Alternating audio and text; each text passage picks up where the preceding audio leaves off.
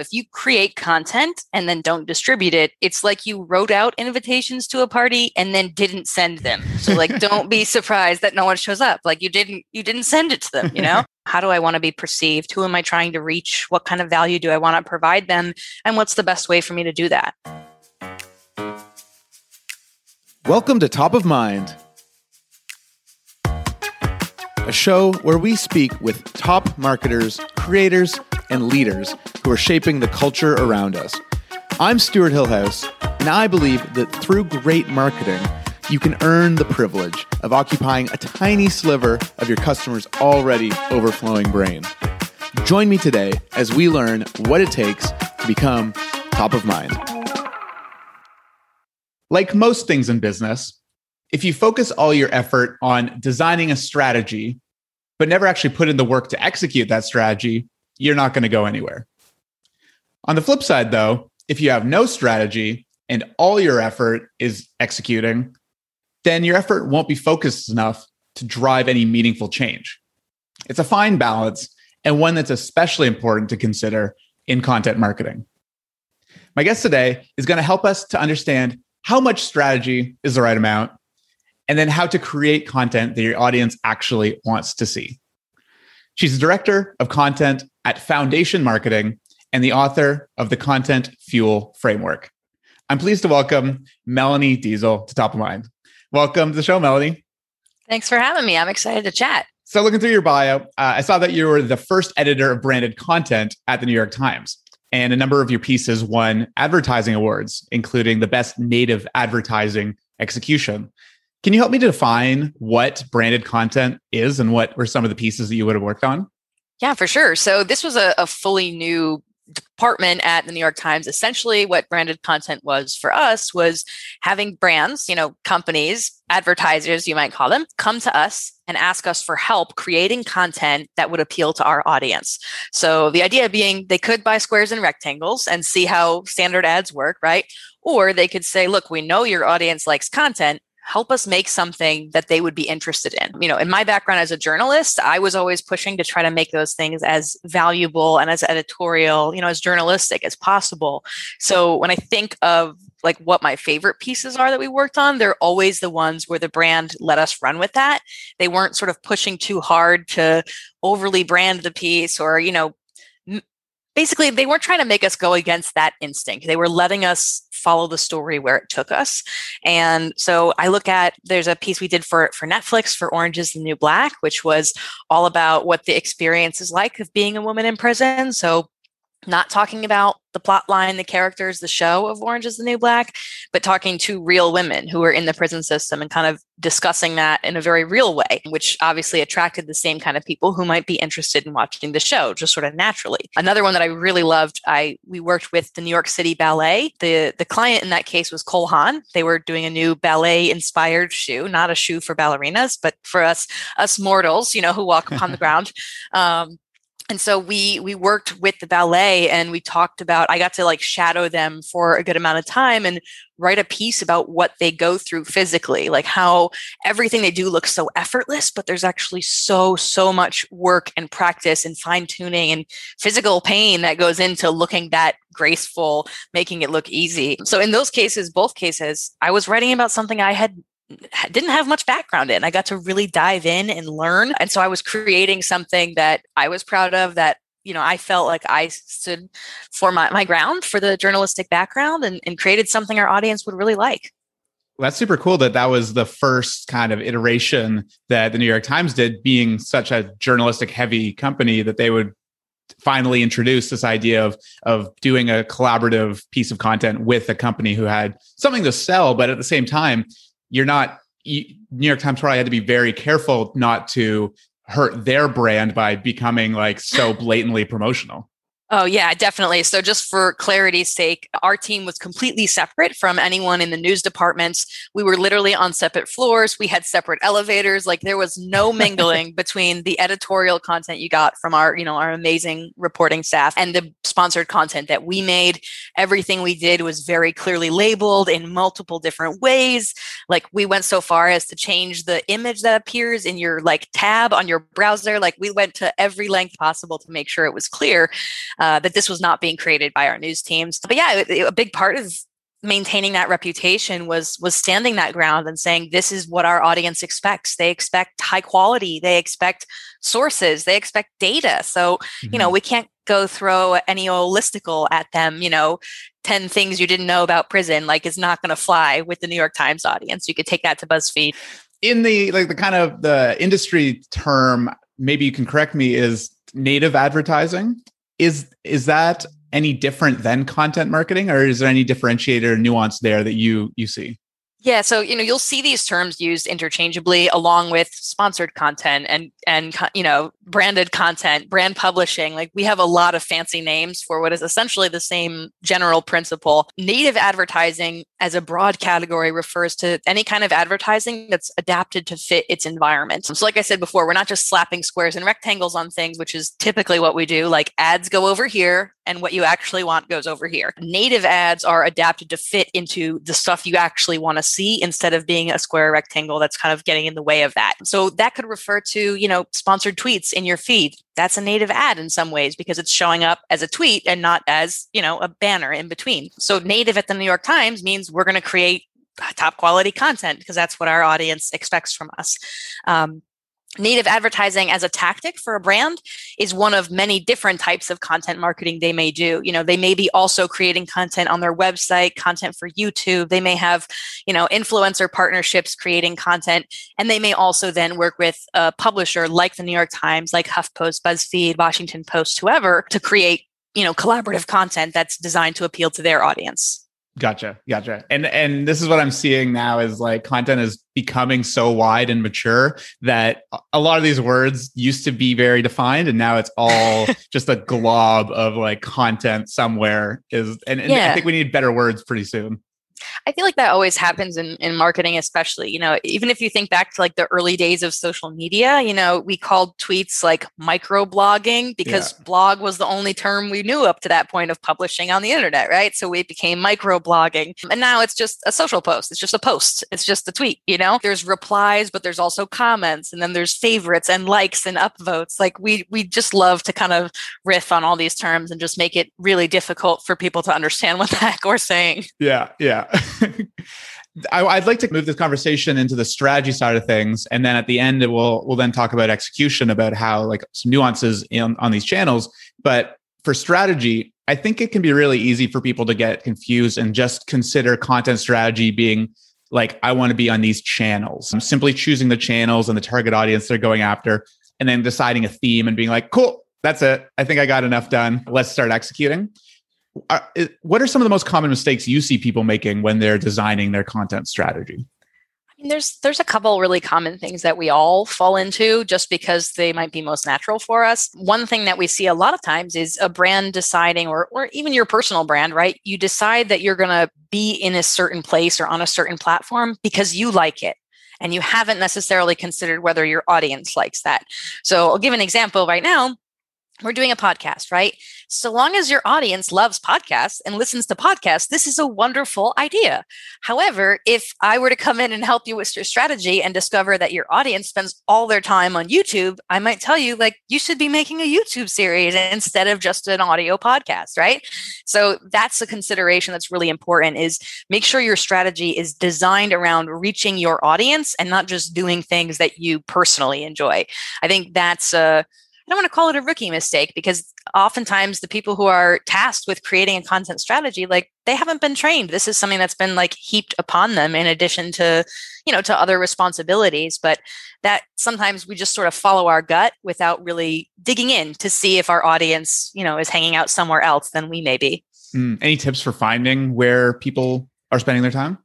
I know this is like the most boring advice, but it really is the best, the best, I think, which is like, just talk to your audience, like whether, whether that's in person, you know, in your shop, or it's like, you know, in a focus group or online in your D Ms, like ask them, where do you get your news on this topic? Where do you learn more about this topic? Who do you trust? Who do you listen to? Who do you watch? Who do you follow? Right? Like ask them those things and they'll tell you where they're getting their information. And if you have enough of those conversations, a trend will emerge. You know, what you, what you don't want to do is ask a leading question that people feel bad answering. So like, would you listen to our podcast if we made one? Like, no one's going to say no. They don't want to be mean, but ask them, you know, hey, do you listen to podcasts? Are there any good podcasts that you'd recommend? That way, you're going to get an honest answer about whether they like podcasts and have any to recommend. Mm. You'll get good information, you know? So try not to ask a leading question where they know the answer you want. They shouldn't know the answer you want. That's the right. key. And so to, just to, to confirm, is this pe- people you're who are already following you, you reach out and ask them what other content they consume? Or is this like point blank, you're just trying to, say you're selling to coffee shop owners. Do you just go sure. to all the coffee shops in your city and start asking people? I mean, that's very, that's an easier example than if you're selling a B two B SaaS thing and you're trying sure. to get it to very specific sure. people at organizations. Yeah. Well, at Foundation, we actually primarily serve B two B and SaaS tech companies. And so we do, we call them customer interviews. We do it all the time. We either will, you can talk to your current customers, especially if they are the type of people you want more customers like, right? right? So not your outlier customers, your exceptional ones, but this is a pretty typical customer. And we'd love to have more people like this right. or audience member, you know, have that conversation with them in whatever way is natural to access them. But yeah, I mean, small talk is another good way to do that. You know, if you're going to an, a networking event for the type of people you want to reach and attract, you know, just have that conversation there. Hey, you listen to any good podcasts on this, you know, on this topic, anything I should check out? You can kind of start to get that yeah. information just casually, right? And if yeah. you are lucky enough to be pitching to to coffee shop owners, then definitely I think you need to do a little coffee shop tour and go talk to, uh, you know, managers, owners, workers, whoever you can get a hold of and, and see, you know, where do they consume content? What kind of content do they like? Uh, you know, what are they doing in downtime? What apps are on their, are on their phone? You know, just see, yeah. see how they generally interact with media and then try to reverse engineer and fit yourself into that, that habit they've already built. Awesome. So you've got target audience at the top, then you've got the channel you choose to reach them through based on these interviews. Mm-hmm. What what comes next or what else needs to be considered to have a, a holistic strategy if you're just kind of like getting going and like a kind of yeah. a bare bones strategy? So the same way that you can accidentally pick platforms that are interesting to you and maybe not to your audience or not something that they you know, connect with. You could do the same thing with your content topics. So as you're thinking about when I am speaking to these people in this place, what am I saying? You know, so that's, that's really the next consideration is to think, what is it that I can deliver that's of value to them there? And so this is really informed by a lot of the stuff we already talked about. You know, if you're hearing from your audience or seeing based on their, you know, online activity that they're engaging with, you know, primarily interview type content, you know, they want to hear from industry experts. Well, that's a good cue. Maybe you need to find some industry experts or do an interview show as well. It may also be that you can zag and go totally the other way while everyone's zigging and, and stand out very easily. So you want to kind of see what sort of content is resonating with them? What sort of content are they engaging with? And that can really inform some of the things that that you know you want you want to talk about. You can speak to their pain points. If you have any sort of product or customer research that tells you these are the things our customers care about, these are the things our clients are trying to address, that's a really good source of information. The other thing you can do, again, to get it straight from the horse's mouth, whoever on your team is talking directly to clients. So whether that's your sales team, your customer service team, you know, your in-store associates, they are going to be the best at telling you, here's the questions I get asked all the time, right? That's information your audience wants. Here are the misconceptions I have to correct all the mm-hmm. time. Here are the competitors that people mention so that we should, you know, create some content about how we stack up. So talk to the people who are front lines, even if you can't, you know, address them yourselves and figure out, okay, what is the information my audience actually wants? Of course, on the more technical side, and we do a lot of this at Foundation, you know, we're doing deep keyword research and trying to figure out based on, you know, search intent and things like that. You don't have to get all that fancy if that's not, you know, in your scope at the moment, but, you know, we, we like to supplement those kinds of, you know, interpersonal interactions with, with some data that we can back it up if possible. Yeah, no, that's smart. And it can go down a rabbit hole very quickly where it's where the eighty percent of your answers are going to probably come from talking to your direct line with your communicate with your customers. Yeah. But that data helps when you are pouring money into like an S E O strategy and you really need it to work. Sure.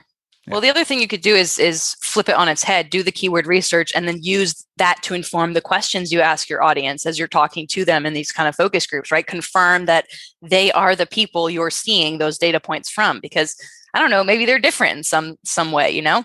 Right. Yeah, yeah, yeah. How often should this strategy be reviewed, or or what's the timeline, the horizon when designing it to say, okay, we will revisit this in the future?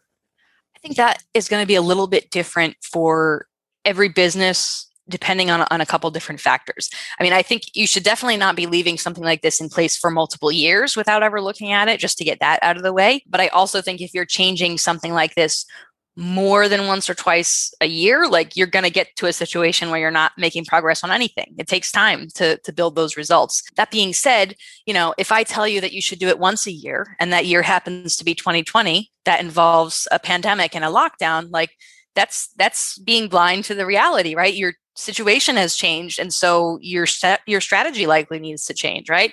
So I think it's it's kind of a combination of being aware of when that strategy no longer serves you. That is the time to really revisit it and see what adjustments need to be made. So some other examples: if you're going all in on TikTok, and then all of a sudden TikTok's not cool anymore, they got dropped from the app store, who knows what happened, right? It's time to revisit your strategy because it's yeah. no longer serving you. You launch a new product and that changes who your audience is, or you change up your pricing strategy and now you're going from one-off to subscription. Like, those kinds of big changes, it's a good sign that, you know, if my business goals and activities have changed, I should probably Probably, you know, change the corresponding strategy and tactics that I'm using uh, to make sure I'm still aligned with those goals.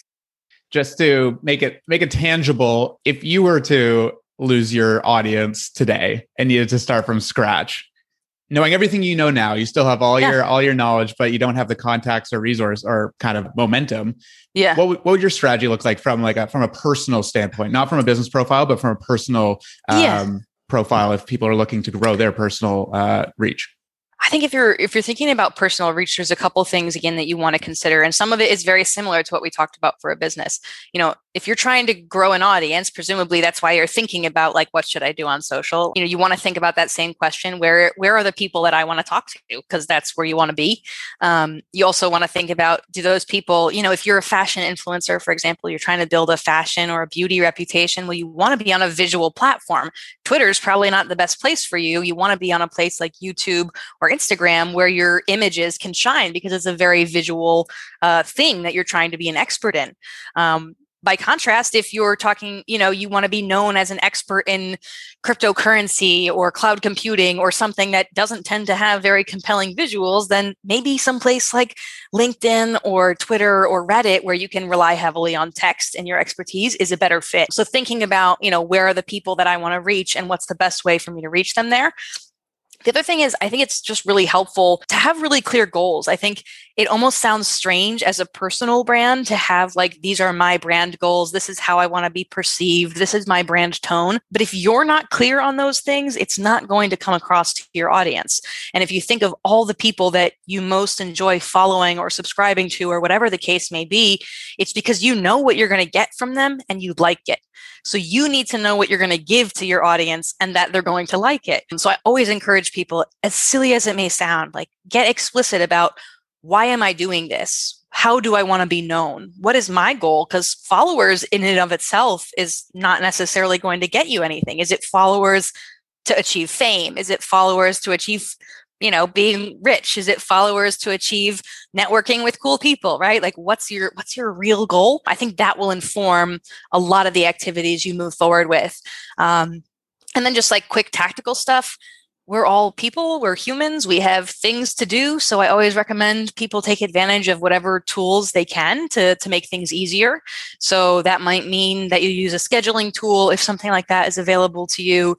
It might mean that you, you know, use tools that can help you reach people who can make your content. Maybe go on Fiverr and have people make graphics for you. Maybe you have editing tools that make editing your audio or your video much easier. Like, take advantage of things that make it easier, and batch content. It is so much easier to sit down and write a couple blog posts in one sitting than to try to sneak those blog posts or that podcast in, you know, in, in bits and pieces throughout the week. Like, imagine the scenario where we have this conversation, but we just record one question each day at completely random times of day. Like, the quality won't be there, right? Because you have to code switch and like switch the, the brain mode that you're in based on, on the day, on your schedule. So the, yeah, the best thing for you to do would be to, to batch it and try to do as much when you're in that creative mindset together so that you can go be your awesome self that everyone, you know, wants to wants to get in touch with, and let the content kind of keep going for you in the meantime.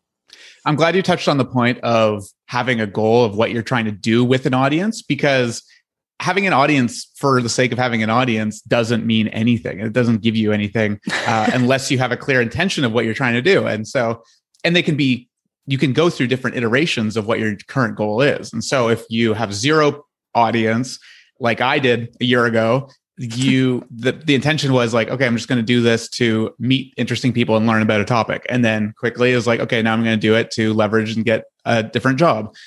And that's a perfectly all right goal to have. And then once you kind of reach those things, then you can start spurring it out and reach that kind of capacity where you have enough people that you can start considering monetization, but you're not going to be able to yeah. do that right away. And frankly, it doesn't always need to be a monetized community.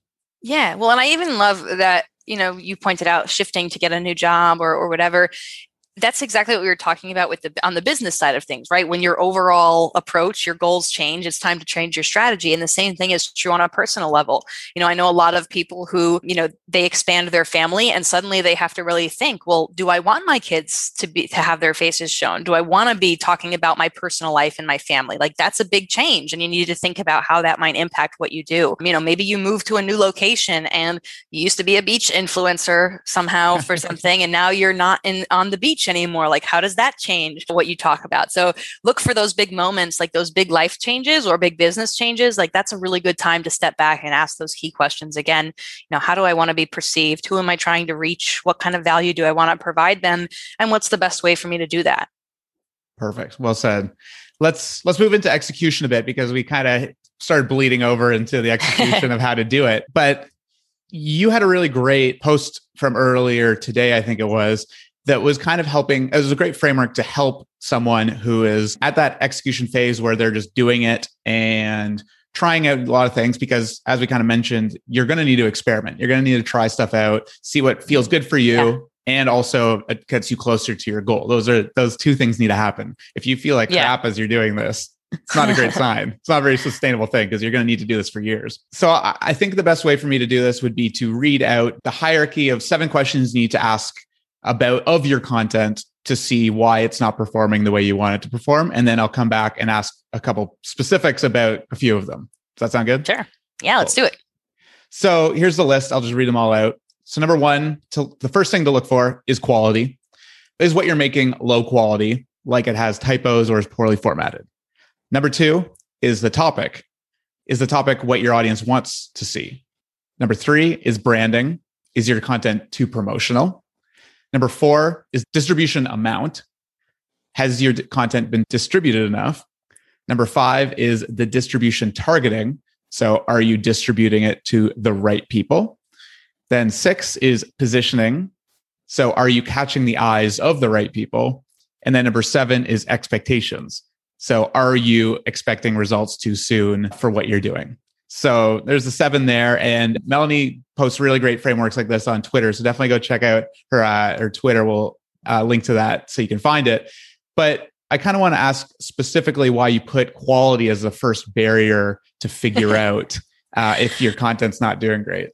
I think that, you know, I could have gone in any order. It was, I guess it was somewhat intentional. Quality, I, I like to get out of the way first. And I say that because sometimes we don't create content for the purpose of quality. And I, I mean, maybe I shouldn't say that as a creator, but the reality is sometimes we're just trying to get stuff done, right? And that's true. I mean, not every email you write is worthy of a Pulitzer. Like, sometimes you're just trying to respond, right? So acknowledging that, you know, part of the problem may be that you're looking for quality-based results from a, a quantity, you know, activity. So, you know, if you're If you're not putting in the effort to make it super high quality, then you, you know, you shouldn't expect it to have those kinds of results. And sometimes that's okay. Sometimes that's what you need. But this is like that reminder to say, am I expecting more of this than I'm putting in? And so, you know, if I didn't proofread it, I shouldn't be surprised that it's full of typos and no one wants to read it. Or, you know, I didn't take the time to check that my audio was working correctly, and so people can't hear me. Well, why would they listen to a podcast if they couldn't hear us speaking at all? You know, so it's just that reminder to say,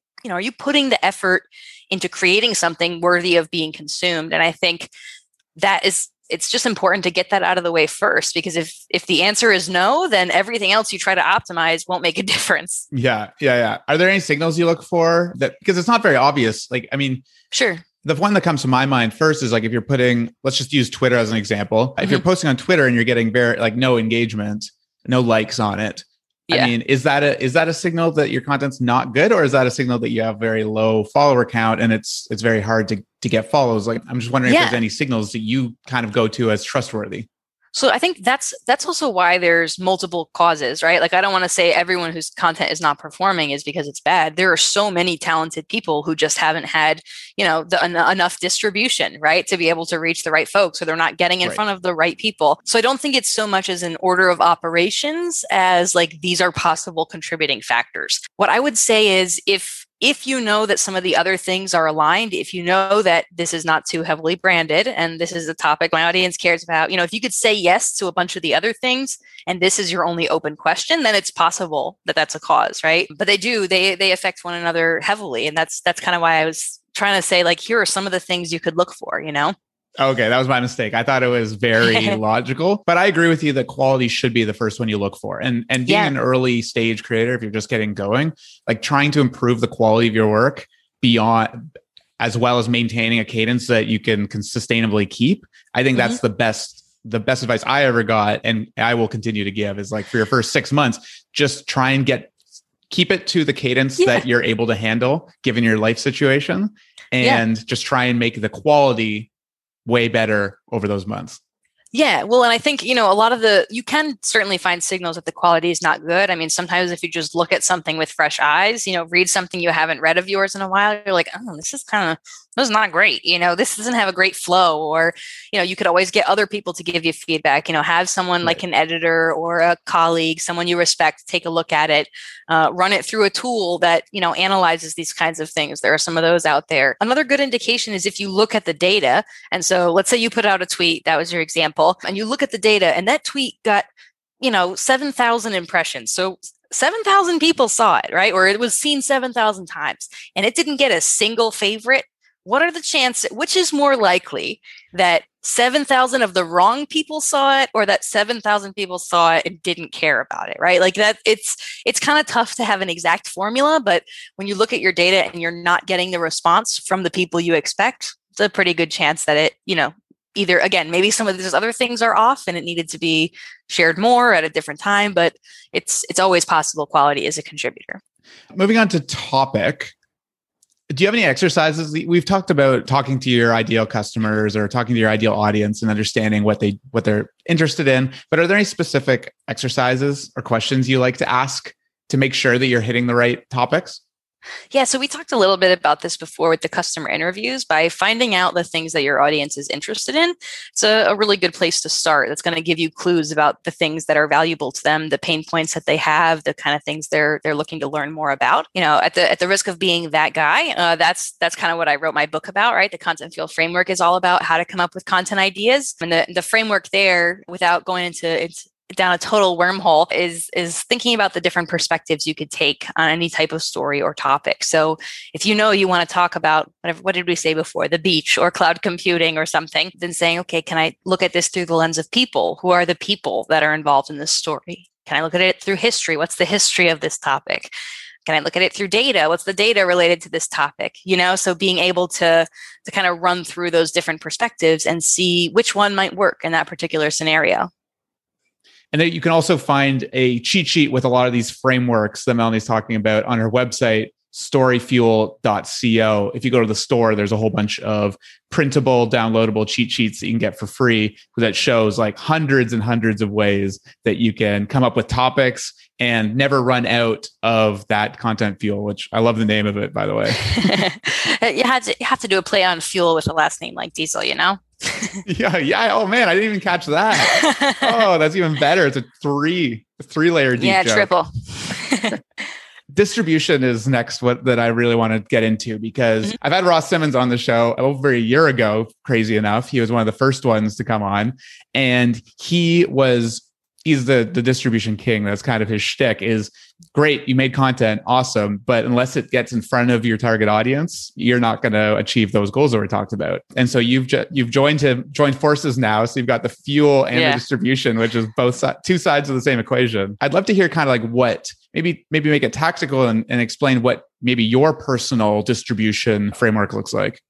Yeah. So the the analogy that I make all the time is, and I think I actually probably tweeted this at some point, I'm sure I have, is that, you know, if you create content and then don't distribute it, it's like you wrote out invitations to a party and then didn't send them. So like, don't be surprised that no one shows up. Like you didn't, you didn't send it to them, you know? So I think my, my personal strategy is probably not one that I would necessarily recommend everybody follow. But what works for me is I know that my audience is most active on Twitter. I know that that's where I tend to get the greatest engagement. And it's also where the people I'm connected with are most tightly related to what I do, meaning there are other folks in marketing, other content creators, you know, people in media, and that's that's my ideal audience, right? I do have folks on Instagram, but some of them are just there because, like, you know, my cat is cute or something. Who knows, right? So I, I focus a lot of my energy and my attention on Twitter. Lately, I've been putting more effort into trying to create threads, like the the one that you found related to, you know, why your content may not be working. In my mind, it's almost like, you know, there was blogging and then we broke it into pieces of microblogging on Twitter. And now I'm I'm stacking them back together. So it's yeah. almost more like a blog, right? But a, a big part of that being my approach is I'm a writer by trade. Like that's where I'm comfortable. I like working with words. So it's actually fun for me to sit through and, and try to create a, a really cool thread. That that's an area where I'm comfortable and I and I feel confident. So, you know, that's that's a strategy that's a big part of my distribution involves relying heavily on Twitter. I do share things on LinkedIn. I don't actually have an email list, so please do as I as I say, not as I do. But you know, it's it's I think it's important for me to acknowledge that I'm not I'm not using all the best practices because I am uh, but a mere mortal, and uh, I have a toddler and I have a job, and so you know, m- making my own uh, email newsletter hasn't been a, hasn't been a top priority. You know, establishing my TikTok audience hasn't hasn't reached the top of the list yet. So I'm sure uh, that that'll be the case for some of you who are listening too, and that's why I think getting clear on who you want to reach and where you go is important, because I know that the effort I am putting in on Twitter is the effort that's leading to good results for me. I'm really happy that you you said that, because it can feel like there's so many things you need to get done. And if you're by yourself doing this and you have no momentum, it's such a massive mountain to climb. And I think the takeaway here is like just one thing at a time. Like just get start, just get started by doing the, the least amount of work necessary to then get your foot in the door and started towards that yep. goal. And then you can layer on new stuff. And and you'll see too that the momentum really helps in this game as well. Like by having things yeah. in place for a long period amount of time, it it totally adds up to like one plus one equals three in the content world, which is kind of a, a yeah. thing that I'm realizing now. Well, I, I'm an analogy person. I make a lot of analogies, but I like to, to equate it to like television shows. They generally have a much bigger fan base on their third, fifth, tenth season than they did on their pilot episode, right? Like it takes time to build that reputation, to build a following, to build people who care, to build a relationship with the audience. So think of your content the same way. And I think that's another reason why it's important to note that like you may just be expecting results too soon, you know, because that's that's true. Sometimes you may have awesome quality, it may reach the right people, but you just started yesterday. So like you shouldn't expect to be an influencer the day after you start your account. Like it's going to take some time, you know? And I think sometimes we get super excited and we we just think that, you know, well, I'm I'm amazing. Surely I will go viral and I'll have all the followers by tomorrow afternoon. But yeah, sometimes it just it just takes time and consistency and, and keeping up with it. Another great piece of advice I got early on was someone saying like, just be like in the early days, just befriend all your followers, because yeah, if you refuse to acknowledge them or like don't want to engage with people who are following you, like then why are you doing it? Especially in the early days, like this is and the, why would they and why would they want to stick around if you're not gonna yeah. engage? So yeah, yeah, it it's is, a great I mean, way of making it, friends as an adult. I have to say, for sure, especially in the middle of a pandemic, but even outside of a pandemic, like. Getting to meet people like you and like you, you live in a totally different country than I do. So getting to be able to chat and, and learn from each other is really amazing. Yeah. Well, and it's, honestly, it is a really cool experience to be out in the world somewhere. I mean, I, I'm really lucky when it's not COVID. I get to travel and, you know, go to conferences, speak on stage, you know, come on podcasts like this one. It is the coolest feeling when someone like comes up to me and they're like, oh, I've been following you for a few years. And I'm like, I feel like we know each other. Like, you know, yeah. you, you've watched my transformation. You saw it, like you knew that I got a new job, right? Like you can build this relationship with people before you ever meet in person. Mm-hmm. But that only happens if you're being honest and having conversations and not just broadcasting to people. Um, you know, think about it. If you think of someone like, like Kim Kardashian, people don't walk up to her and say, I follow you, because of course you do. And she doesn't know, and she's never acknowledged you, right? Right. Because she's got a bazillion followers. So I right. think that community element, especially when you're starting out, is so key, because they're not just a number and they don't want to feel like just a number.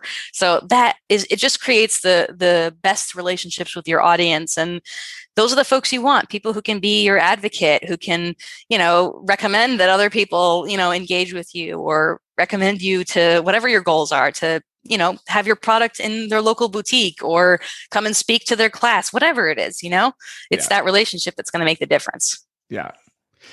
Content is kind of is still maturing, and, and and I'm sure it's so different from when you were involved in New York Times, and now you're strategizing and helping other companies to figure out what their what their content and media strategy is. Are there any trends in content marketing that you're really interested in and keeping an eye on right now? Yeah, I mean, there's there's plenty. I think, you know, we hear a lot about like the rise of video, the rise of audio. Like I have been at this long enough to be one of those like shaking my fist at the clouds kind of people that says, when I started, we didn't even do video. Like that's that is true. However, I think the bigger trends are, are more philosophical. They're more about the approach. So I've really loved watching brands go from thinking about content as this like one-off experimental shiny new thing to something that can really be a key contributor to their brand, to their communications, to their marketing, that it's not this separate thing. It's it's something that can underpin so much of what you're doing and form, you know, help you create cohesion across all these different departments, these different parts of who you are as a brand, and to see it as a as a long-term strategy. This isn't a campaign. This is this is a lifestyle, you know, like this right. is a, a way to run your company. Um, That's been a great transformation to watch. And also, you know, selfishly as a creator, it's nice not to have to explain why your why your job matters or why they should create content. I, I love not having to fight that fight every day anymore. So that's that's been cool. The other thing I think is really awesome is as we continue to have new platforms, new technology, new tools at our disposal, brands are getting so creative and thinking outside the box. So I one thing I love is sometimes people will tag me in like a really a really out of left field, like brand content experience. So just as a, as an example, Barilla Pasta recently did uh, a playlist of songs that were the exact length it takes to make al dente pasta. So it's like, what, who could have thought of that? I, I would, I didn't recommend like, you know, making a podcast that corresponds to how long it takes your product to cook. That is so smart. Again, won't work for everybody, but it's a really cool out of the box idea. Like they're mm. thinking differently. Uh, and that kind of thing is always exciting to me, to see how someone takes this idea of, I want to connect with my audience by creating something, and finds a totally new way or unexpected way to do that. So I see more, more creativity and more aiming to stand out in that way. And, and that's exciting to me too. Oh, I love that. I love that idea. That that reminds me of another one I saw where it was a, a wine company, and it was the same product. So it was it was the same. It was a Pinot Grigio. There are three different labels on the same product saying, mm-hmm.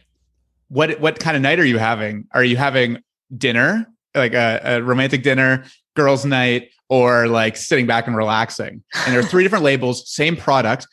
But the emphasis was on this Q R code in the corner that was for a Spotify playlist specific to that evening's activity. I was like, I love that. That is amazing. Yeah. And I just think there's there's so many really cool ways that you can you can connect with your audience. And I mean, I've seen so many things that I never would have thought of. Somebody, there was a, a magazine that did their whole issue printed on balloons. So you had to blow up the balloons to read the text printed on balloons. I mean, I love that stuff. Like it does, it won't always work, right? Some of this yeah. stuff is a crazy experiment, but you know, you got to try. As we're kind of talking about this, some of the best content ideas people get is inspired by other content that exists, different genres and different opportunities that other people have taken. Last question for you. What was the last piece of content that you took inspiration from and then applied it to your own work?